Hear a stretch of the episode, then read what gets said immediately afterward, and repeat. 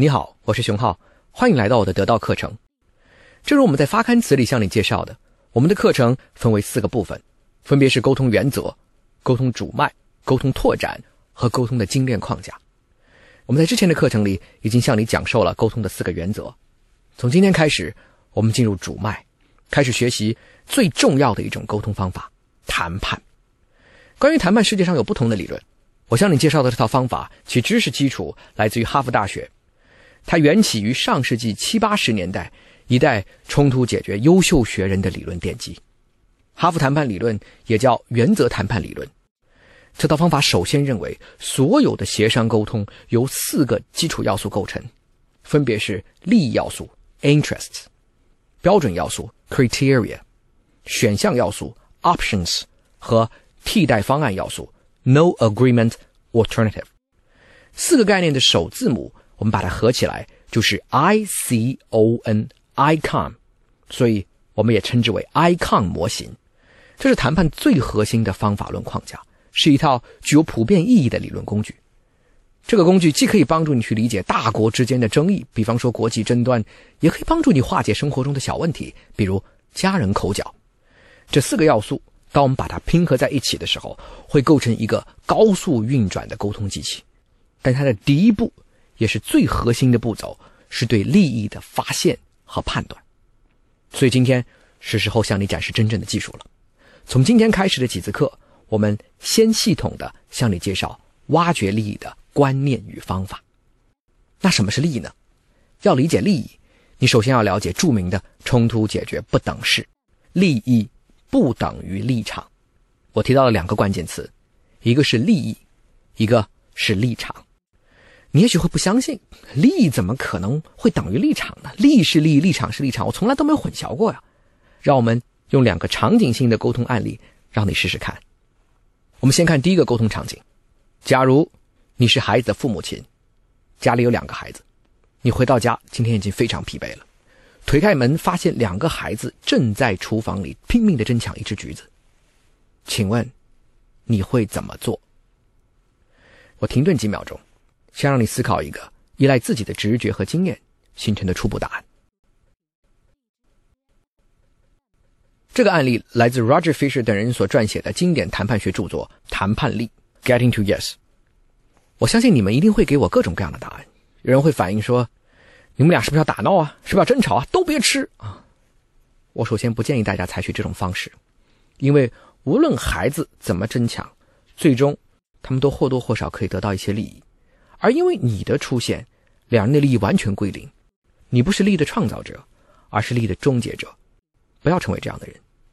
还有其他的处理方法，比方说，哥哥应该让弟弟关爱幼小嘛？但还有人说，弟弟应该让哥哥，还 为什么？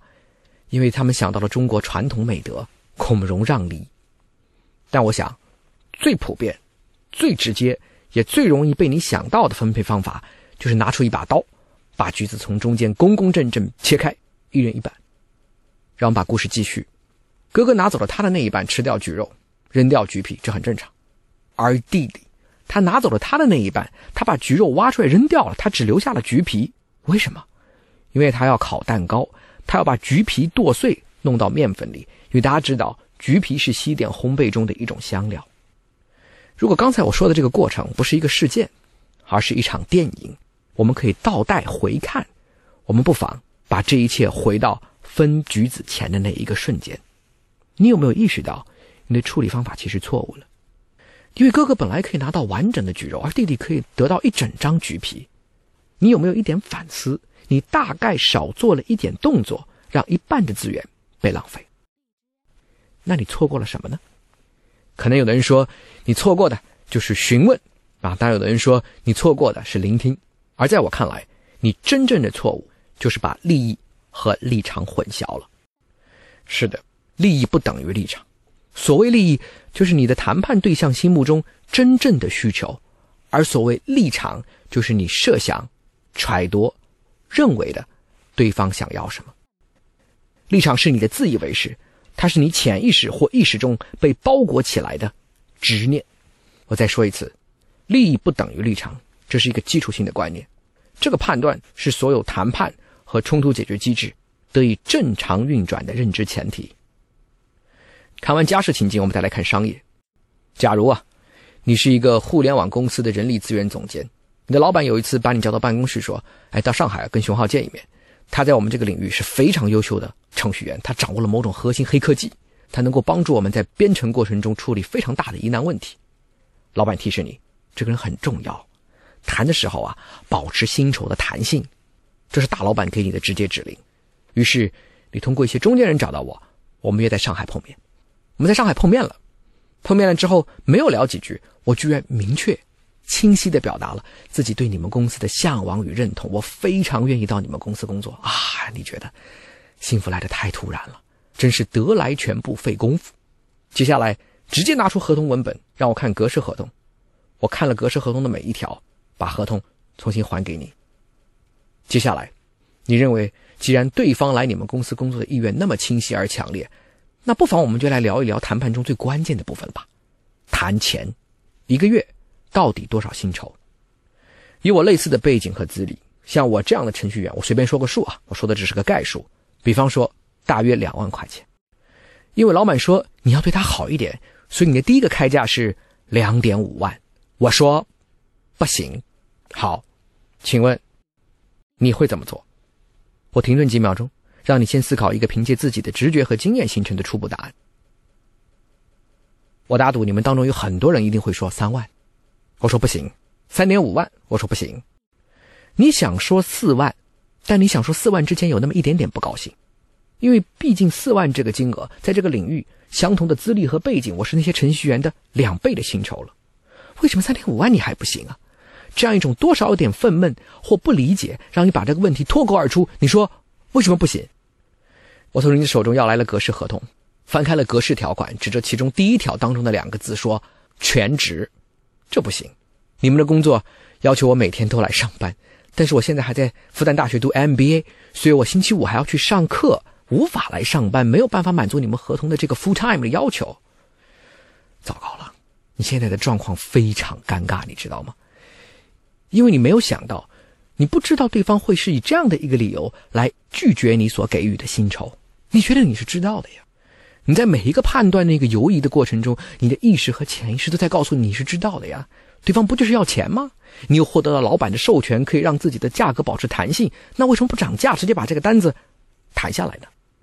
没有想到对方要的不是钱，而是时间安排的弹性和自由。这就是我们在日常生活中经常能够看到的利益和立场的混同。当你混同的时候，你突然发现自己站在一个非常尴尬的位置。在这个对话情境中，你要么给予我这个新的程序员一个明显高过我本人价值的酬劳，两倍于正常的薪酬；要么回去跟老板无比沮丧的汇报说今天失败了。利益不等于立场，这是我们挖掘利益过程中一个关键的束缚要素。我在这里想多说两句啊，我想说，在谈判的过程中，经验多有时是我们的优势。但有的时候，经验多也会成为我们的障碍。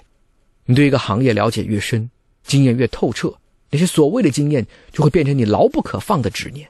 你会在你的对话过程中不愿意走出自己的偏执，不愿意屈尊降贵的去了解对方的意愿。经验越多，可能你会按照既定的方案做，而正是照着自己成功的经验，而让自己真正的错过了对方的需求，而和这场合作失之交臂。你千万别误会啊，我没有告诉你说。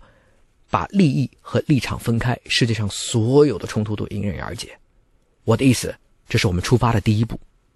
如果你理解了这第一步，你应该有非常明显的发现，就是沟通中很多事情都会出现转机。无论是橘子、薪资，只要你了解了对方真实的诉求，你就可以重新整理思绪，重新整合资源，配置出双方可能都能够接受的问题解决方案。把利益和立场分开，这是整个原则谈判机制运转的起点。把利益和立场分开，这也是我们每天都要自省的洞察。在这一讲的最后，我留给你一道思考题：关于利益不等于立场，你能不能在留言区当中给我们举一些例子，让我们看到如何把利益和立场区分开？我们下次见。